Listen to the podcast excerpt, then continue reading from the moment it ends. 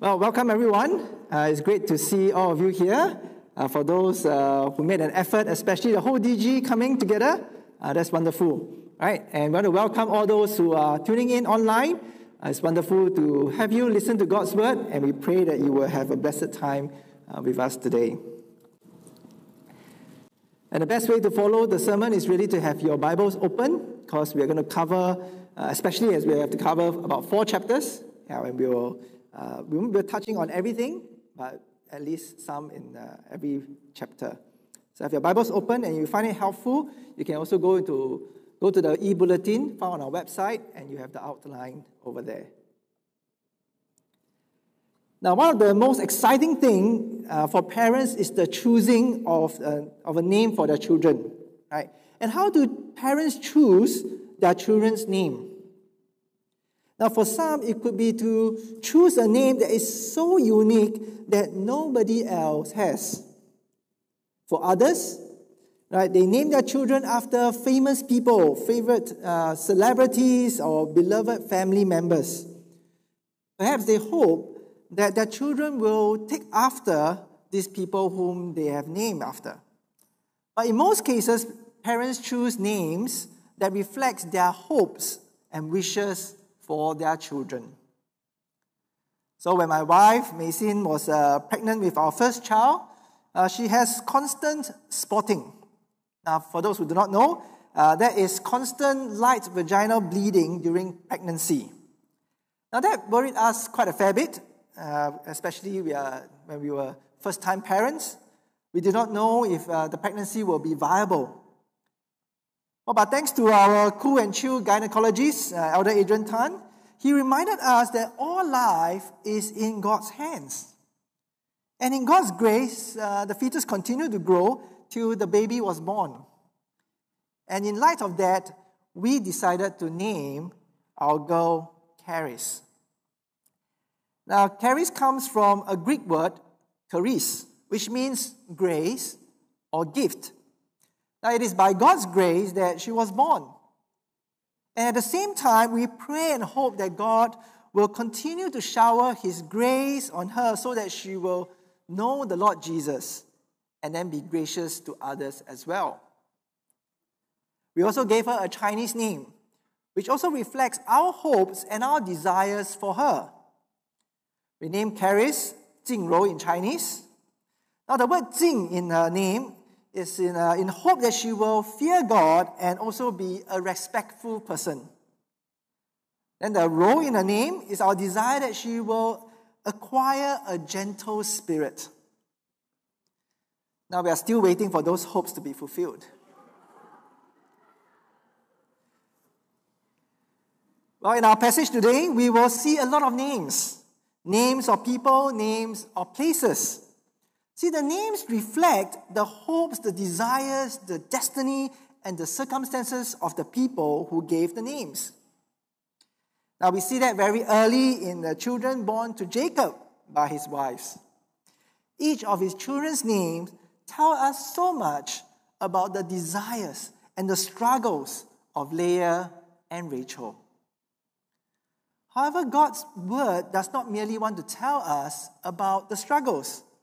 His word wants to tell us how we can overcome our struggles. So that is what we want to learn from our passage today. How do we overcome our struggles? Now, firstly, we are to overcome our struggles by turning to our God who is compassionate and gracious. Now, we see that in the struggles in the family between Leah and Rachel. Now we know from the previous passage or previous sermon that Jacob was deceived by Laban into marrying Leah. However, Jacob loved Rachel and was willing to work for another seven years in order to marry Rachel. But in comparison to Jacob's love for Rachel, Leah was considered unloved or hated now, that's a very sad situation, isn't it? And God saw that, and He opened Leah's womb in His compassion for her.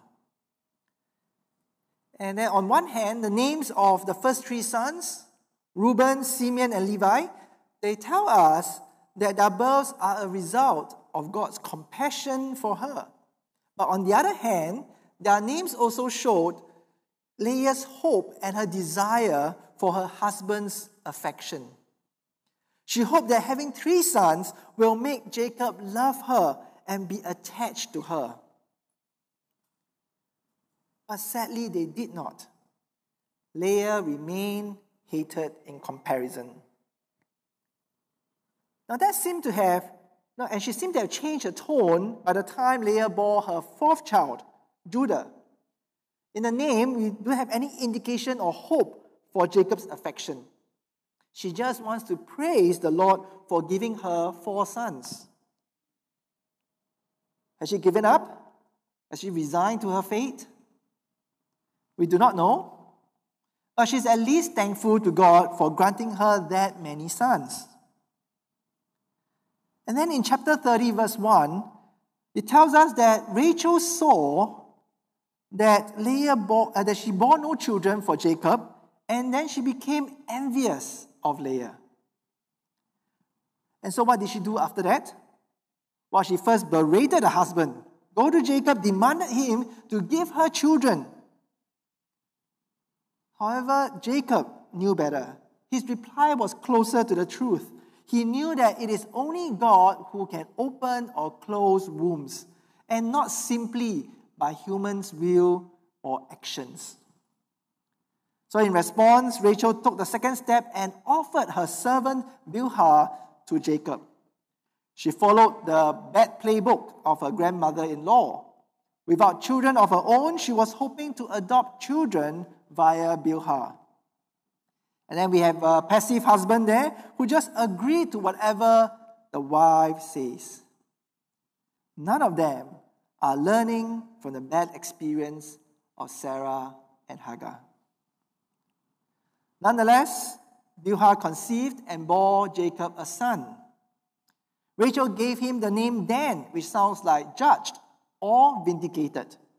In the eyes of Rachel, she deemed this son as an answer to her prayers. That she, but she actually had restored, uh, not just resorted to her own methods and her own devices instead of trusting God, trusting God's timing, and trusting God's purposes. And what was all this for? We can tell from the name of the next son, Naphtali, which sounds like wrestling. So Rachel thought that the birth of yet another son Bilhah showed that she had won her sister. In her mighty wrestling or struggles with her sister, Rachel thought she has come out tops.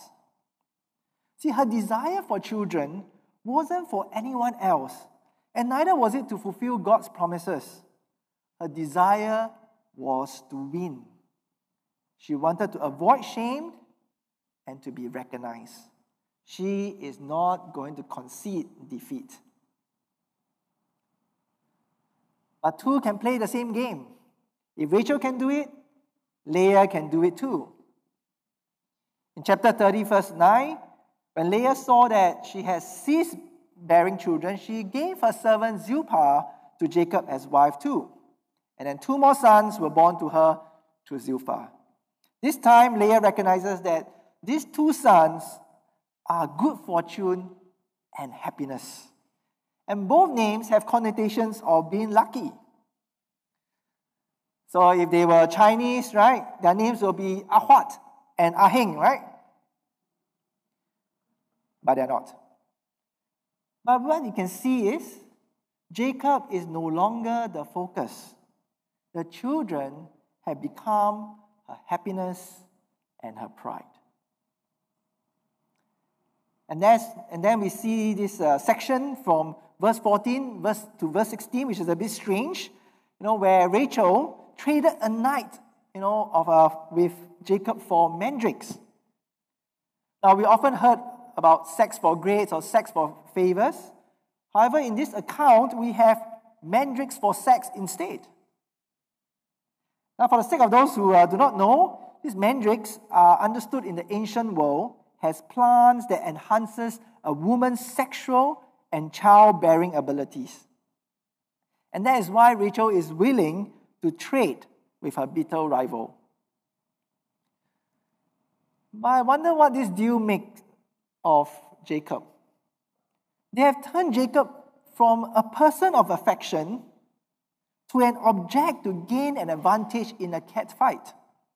She has become, he has become an item on their home based carousel, payable only by mandrakes.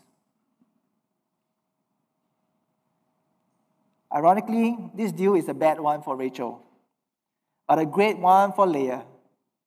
Leah landed up getting another child from this one night sex trade. And later on, she even had two more. But Rachel remained childless even with the help of mandrakes. But finally, in verse 22, God remembered Rachel and listened to her. Rachel's womb was open and she bore a child. So, with this child, with this son, Rachel feels that God has finally taken away her reproach. Her shame is taken away. And she hopes for another son. And thus, this son is named Joseph, which sounds like taken away, but yet has the meaning of add, may he add. As we know it, she did bear another son, Benjamin, but she died shortly after. Now let us think for a moment what this struggle, this struggle between the two sisters and the two wives in the family tell us. I think there are three lessons for us here. Well, firstly, God is a sovereign God who keeps his promises over and above our mistakes and our sin. Now, as we can tell from this passage, nothing changes without the Lord. It is God who opens and closes wombs. The human schemes and the methods do not change things. Yet God will triumph over them all.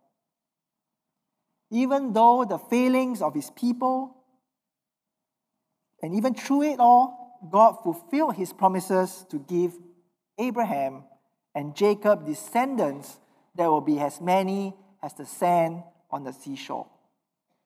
And from these 12 sons of Jacob will come tribes and clans that will become a great nation as we know it. However, God's people can sometimes be so overwhelmed by their own personal struggles, their own desires, that they cannot see the outworking of God's purposes. Caught in their own little bubble and uh, their own unfulfilled dreams and desires, God's people may not be seeing what God is doing in and through us for His glory. But secondly, God is not just a big picture sovereign God, but He's also a personal, compassionate, and gracious God. See, when He saw that Leah was unloved and hated, He opened her womb to bring comfort to her. See, we read many times in this passage about God's listening and answering the prayers and the cries of his people. And even after many years of fight and struggles between Leah and Rachel, God remembered Rachel and opened her womb as well. So some of us may be asking whether God's intervention helped the situation. Did God create more problems between the two? So that brings us to our third lesson. The problem was not created by God. See, the problem, the problem was Rachel's and Leah's sinfulness. It was their relentless pursuit and desires to be loved, to be recognized by others that caused all the problems. See, when we read this passage, when God saw and heard their struggles, God graciously answered their prayers and intervened to comfort. But when Rachel saw Leah giving birth to four sons, she was filled with envy, filled with jealousy. Rachel cannot stand it. Her own jealousy got the better of her. The problem was not her sister's childbirth. And when Leah saw Rachel having two sons via Bilhah, she too gave her servant to Jacob as a wife. That's the difference. When God sees, He responds in compassion. When sinful human beings see, they respond in sin. And even when God showed compassion and granted them their requests, their response, as we see in their names, is often one of self gratification and pride. Isn't it true for us too? When we see the careers, the grades, the spouse, the children, the houses, the cars of our peers, our siblings, and cousins. We may rejoice with them moment, momentarily, but we often get a sense of envy, especially when we have less. It may even rouse a sinful desire of discontentment to up the game and to be better than others. We have problems rejoicing in the success and blessing of others. But, my friends, there will be no end to this. This is basically idolatry.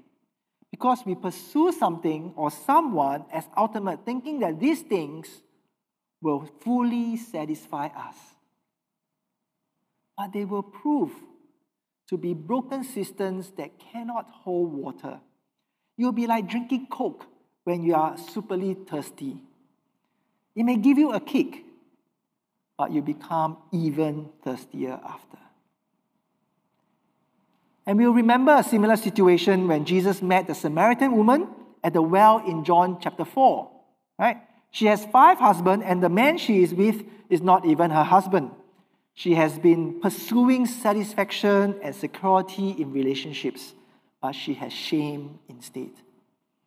But Jesus offers her something better. He offers her Himself, the living water that brings eternal life. He is the only one who can take away our sin, our shame, and gives us the satisfaction that we are created and saved for an intimate relationship with our Creator and Lord. So, my friends, do not pursue and do not trade for the temporal and dissatisfying things of the world. So, we come back to our question that we want to answer today How do we overcome our struggles? See, when we struggle for affection and acceptance, we must recognize the sin in us and to turn to our compassionate God and our Lord Jesus Christ, who can ultimately satisfy. Now, while the wives struggle with each other, Jacob struggled with his boss, who happens to be his father in law as well. By the time Joseph was born, Jacob has worked 14 years for Laban, right, as agreed for his two wives. Now, and his family is big now, with 11 sons and a daughter. But she does not have, he does not have much as his own possessions. So he asked Laban to let him go and let his family go back to, to Canaan, right? his own home and his own land. So basically, he's called it quits. It's a resignation from the job. But a crafty Laban, he knows that Jacob is too good an employee to lose. Because both Jacob and Laban they knew that Laban grew prosperous from little because of Jacob. That itself is a fulfillment of God's promise that others will be blessed through the descendants of Abraham. So, what will Laban do? Well, he offered Laban to name his wages to continue to work for him. Now, that's not very different from uh, our HR policies today, isn't it? Because many companies, you know, they, such as auditing firms, they tend to tangle a juicy package to entice employees to stay with them after the first few years of employment. For they know that many will be looking for better pastures after that. And some bosses may also offer, offer their, you know, their treasured employees a bumper contract or promotion when they tender their resignation. And then half the time, you wonder why they didn't do it earlier. But back to Jacob, he asks for a strange deal. A strange deal in this new contract negotiation. Jacob and his family likes to make deals, don't you think? They, but he asked for a strange one. He asked for the spotted and the speckled sheep and the black lambs for wages. They are the rarer ones and hence smaller in numbers, and they're also possibly the less valued ones. Now, that sounds like a great deal for Laban. Very little to lose, a lot to gain. Now, it's better than any of our 11 11 sale. So he agreed to the terms. But at the same time, he took away all these kinds of animals from the flock and put his sons in charge of them. So Jacob only has those, those a monocolored flock to pasture. And then he took further steps to reduce the number or the chance of Jacob breeding these spotted and speckled animals. How? He put a three day distance between him and Jacob. That means there's no chance that all the multicolored flock that Laban's son has will mix with Jacob's monocolored ones.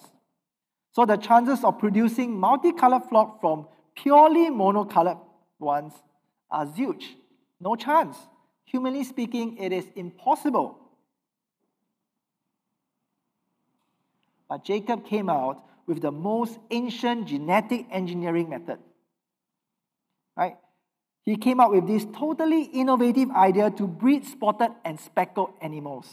In a nutshell, he made the monocolored flocks look at striped branches when they drink and they mate. And voila, they will produce multicolored flocks. Now, AVA should employ such talent, do you think? Is it even possible?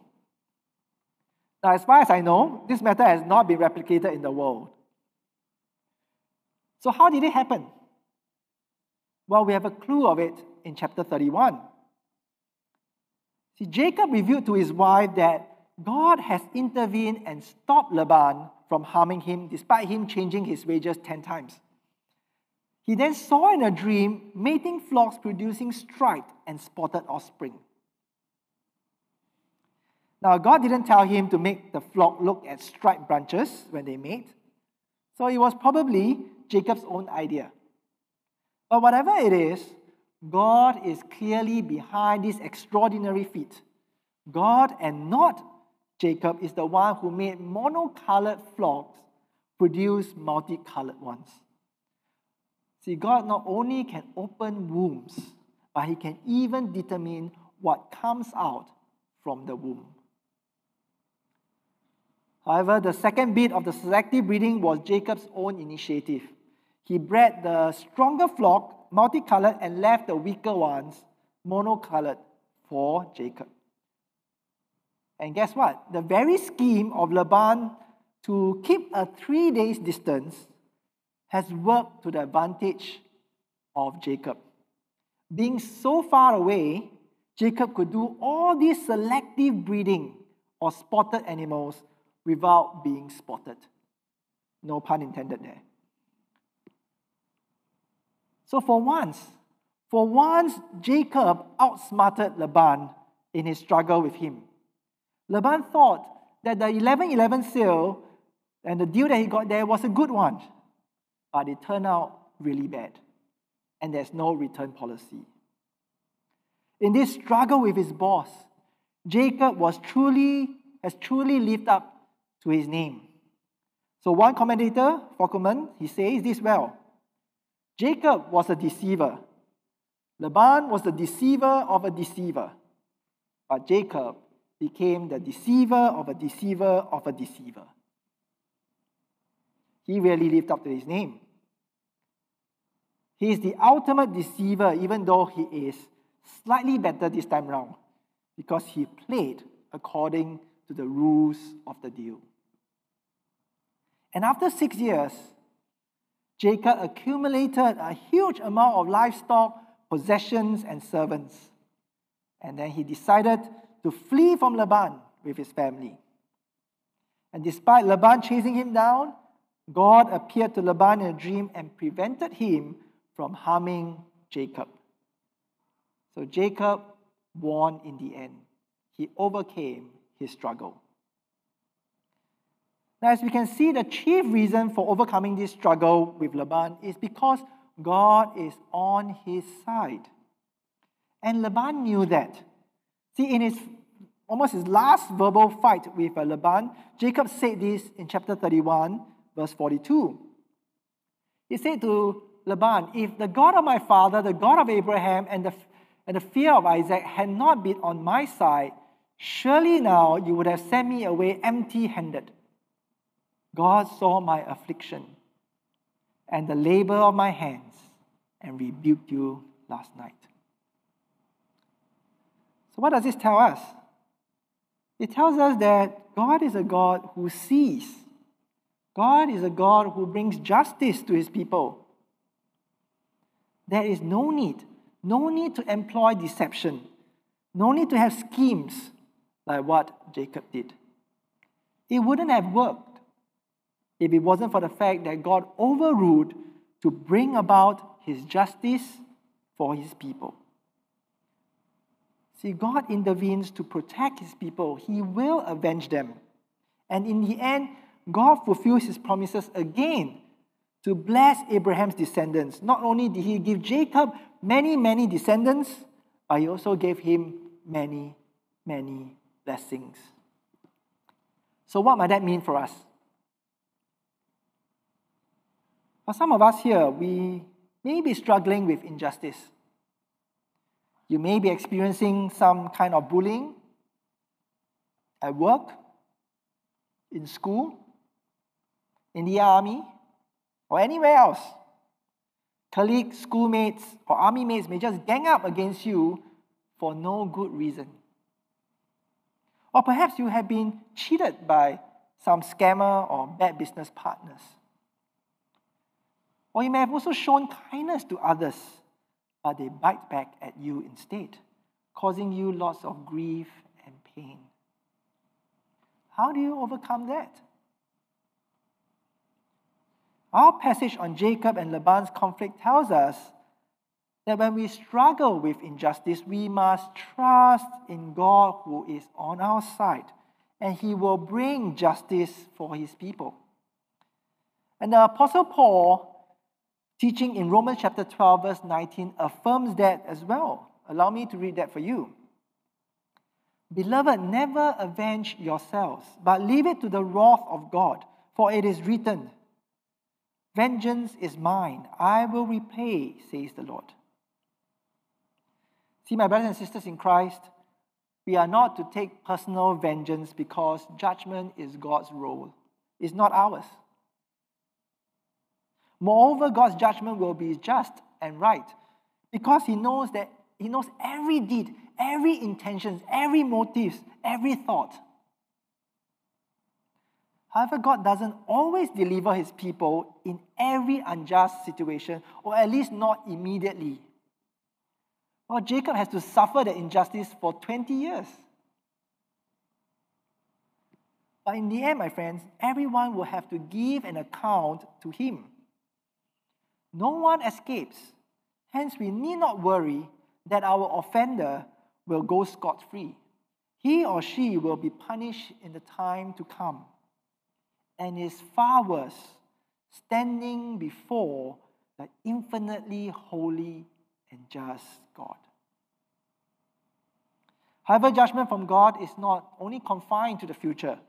As the next chapter of Romans, if you go and read it, it tells us that one of the ways God judges and maintains justice in this present world is by his appointed institutions and authorities.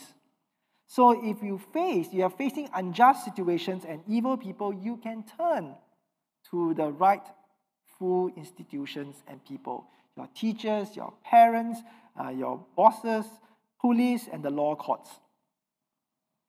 Now, they might still fail us at times, but God has placed them there to address injustice now. But ultimately, we await the day when Jesus comes again and he will make all things right. And our Lord Jesus knew that. He knew that in his earthly life. He was innocent, innocent of all accusations thrown against him, and he did only what was good. However, the pride, the jealousy of the people caused Jesus to be arrested, abused, and killed on the cross. And even so, he did not retaliate to such injustice. Jesus did not repay evil with evil. When he suffered, he made no threats. Instead, he entrusted himself to God the Father who judges justly. And his death was able to save all those who believed in him. His good overcame evil in the end. So, how do we overcome? How do we overcome our struggles? Firstly, when we struggle for affection and struggle for acceptance, we must recognize the sin in us and turn to our compassionate God and our Lord Jesus, who can ultimately satisfy.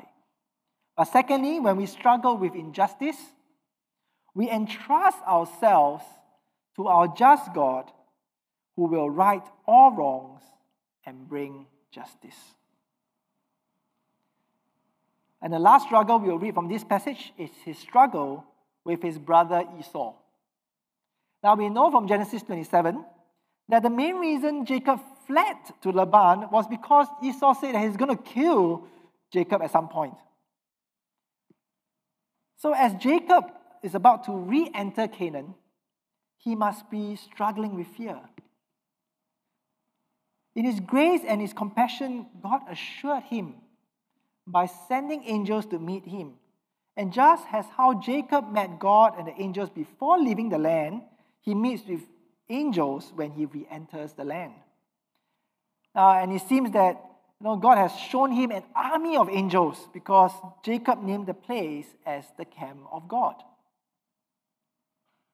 But was an army enough? Apparently not. Not enough assurance for Jacob. He went back to his default schemes and strategies to allay his fears. So in verses 3 to 5, he firstly sends messengers to Esau in hope of finding favor. In his message, he addressed Esau as his Lord and himself as his servant. This is to humble himself before Esau. But more than that, Jacob seems to be relinquishing the blessing that Isaac bestowed on him. And then in, in uh, Genesis 27, verse 29, J- Isaac has given uh, Jacob the blessing of being the Lord over his brothers, and the people will serve him. But now Jacob is reversing this blessing by calling Esau his Lord and himself as Esau's servant. Now, this, this uh, self deprecating message did it work? Well, it doesn't seem so for Jacob. For Esau was on his way to meet Jacob with 400 men. It's quite a number. Now, I remember the time when uh, my school's basketball team, we, uh, we went to play with another school's uh, basketball team, and the opponent school has a very strong basketball tradition. So they brought a huge group of supporters to the match, and then we only have a few. And they came with such huge banners and all the musical instruments. And then using their drums, using their tambourines, they shouted their cheers with great gusto, right? And before we even played the match, they tried to intimidate us. Well, I do not know why Esau came up with 400 men to meet his brother, but that was surely intimidating, isn't it? If not ambiguous. That sent Jacob on a panic mode. He was greatly afraid and distressed. So, as a safeguard, he separated his family into two camps, right? Thinking, you know, at least one camp can escape if the other camp uh, was attacked. But the best thing he did was to pray to God.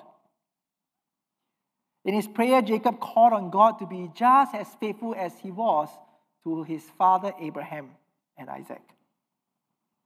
He recognized his unworthiness in receiving God's steadfast love and faithfulness as he pleads for God to now deliver him from Esau.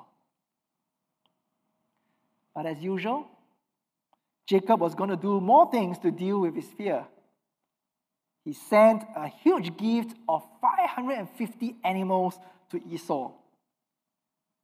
Now, sometimes this is what you know countries do, right? When they have bilateral meetings between you know, head of uh, governments, you know, they grant favors to each other. You know, I release this prisoner. I give you this trade deal. You know, in order to, as an act of goodwill, to smoothen relationships. But this is no small gift from Jacob. A gift of 550 animals was worthy to be an entire inheritance of any rich family. It is another way of telling Esau, I'm giving back my blessings to you. So please be appeased by it when we meet face to face. So, despite meeting angels, praying, Jacob was still not assured and continues to struggle with his fear. But it's all going to change in one night. He sent his family across the Jabbok River, uh, which is one of the tributaries that will, lead, uh, that will feed uh, the Jordan River. And then he was alone after that. And then a man wrestled with him until the breaking of dawn. See, the identity, identity of the man wasn't known in the beginning. Coming in the night might be to conceal his identity. And when the man saw that he wasn't able to prevail against Jacob, he touched Jacob's hip socket and dislocated it. And then he asked Jacob to let him go. But by now, Jacob knew that this man is no ordinary man, and perhaps divine. Otherwise, he would not be able to dislocate his, lip, uh, his hip just by a touch. Hence, Jacob refused to let go unless this man blessed him. But the man strangely asked Jacob for his name. Now, if this man is of some divine origin, he would know Jacob's name, isn't it? But the name of a person is not merely a name to call a person. As we have seen in the names of Jacob's son, the name describes the nature, the character, the circumstances, and sometimes even the destiny of the person. In this case, asking Jacob for his name or to make known his name is for him to admit who he is a deceiver. It's for him to confess what he has done that is taking the birthright of his brother deceitfully. All this time, Jacob has depended on his schemes, on his devices to get what he wanted. So when Jacob told the man his name, he was confessing that he has been the deceiver who has not trusted in God to fully to deliver his promises. He has trusted in himself more than anything else. Then this man changed Jacob's name to Israel. This change of name signifies a change of character, a change of circumstances, a change of nature, and a change of destiny. So, asking for Jacob's name is not for information, it's for transformation. God is going to change him, his character, his nature, and his destiny. And what is this change? The man explains 32, verse 28. Your name shall no longer be Jacob, but Israel, for you have striven with God and with man and have prevailed. See, the word striven here means to contend, to struggle, and to persist. Right? That's pretty much, you know, Jacob's life. He struggled with trusting God to work out his purposes and fulfilled his promises. Yet Jacob persisted and did not let go of God. So in the end, he won. He won this wrestling match. He has overcome and prevailed against God. But in what sense has he won? Surely the man that we now know is God would have defeated him if he wanted to, right? So it must be that God lets him win. God wanted to bless him by changing his life. And this new life is a life where he can trust that God will strive for him. You see, this is the actual meaning of the, the word Israel or Israel. It means God strives or God fights. See, as Jacob contented and persisted with God in all his struggles, he can be assured, assured that God will fight for him in the end. And this promise of God has proven true.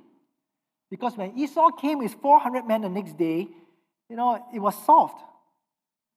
Jacob humbled himself and bowed before Esau seven times, again acknowledging that Esau his Lord and in him the servant. He was again trying to undo his deception. But Esau showed no animosity at all. Look at the verbs, you know, in verse 4. Esau ran to meet him and embraced him fell on his neck and kissed him, and they wept. How is that possible after all that Jacob has done? It must be the work of God. God has done the work of softening Esau's heart. God has indeed fought for Jacob. Jacob prayed to be delivered from Esau, and God answered his prayers. He is now truly delivered. By the grace and the word of God, there is reconciliation between the brothers. However, Jacob did not join Esau as Seir. Jacob returned to Canaan in obedience to God's command. And he later managed to even get a piece of land in Canaan, which is another marker of God's faithfulness in keeping his promises. As God fights for Jacob, he now has many descendants, great blessings, and now a piece of land in Canaan. In all this, Jacob acknowledges that it is God's work as he calls the place El Elohi Israel, which means God, the God of Israel. He is the one who strives for Israel. What does that mean for us? Like Jacob, you and I have our fair share of fears. Fears that you will not do well enough in life. Fear that you have no friends. Fear that you will not get married. Fear that your children will lose out. Fear that there's no one to take care of you when you are old. These are all genuine fears. But we must not let our fears take control of us. We must not let our fears cripple us. God crippled Jacob to deal with his crippling fear. He is not to depend on himself in dealing with these fears, but to persist and rest in God's promises to strive for him. So, similarly, my friends, when we struggle with fear, we must trust that God strives for us. And for us as Christians, God gives us a greater assurance in Romans chapter 8, verse 31 to 32, which we read at the start of the service. What then shall we say to these things? If God is for us, who can be against us? He who did not spare his own son, but gave him up for us all, how will he not also with him graciously give us all things?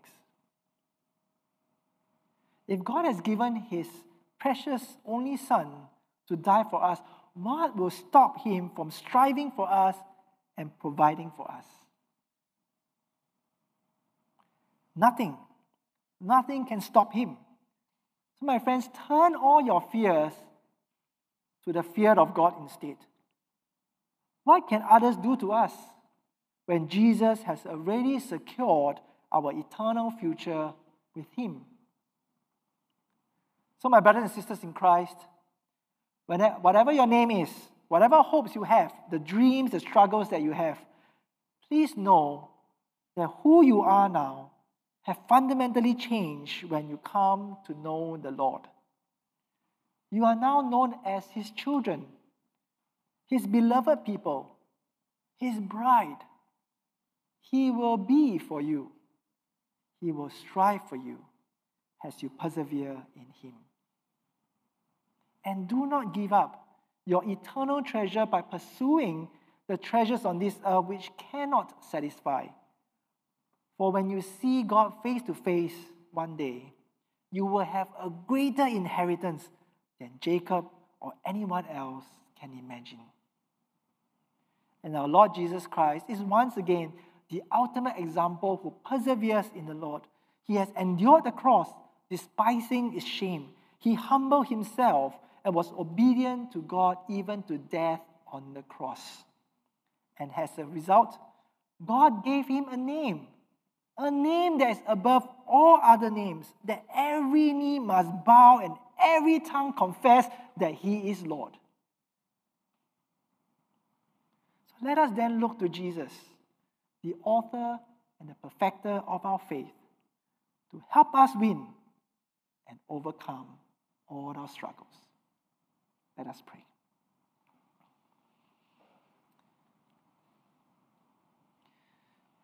Dear Heavenly Father, we come humbly before you, confessing that we struggle with many things in life because of our sin, our fears, and our lack of faith.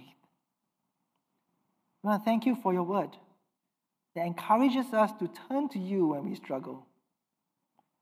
For you are the compassionate, just, and faithful God who strives for us. May you etch upon our minds and our hearts that you, who has given your only Son to us, will not withhold anything good from us. So strengthen us, we pray, to be like the Lord Jesus, who trusted in you even in greater struggles than ours.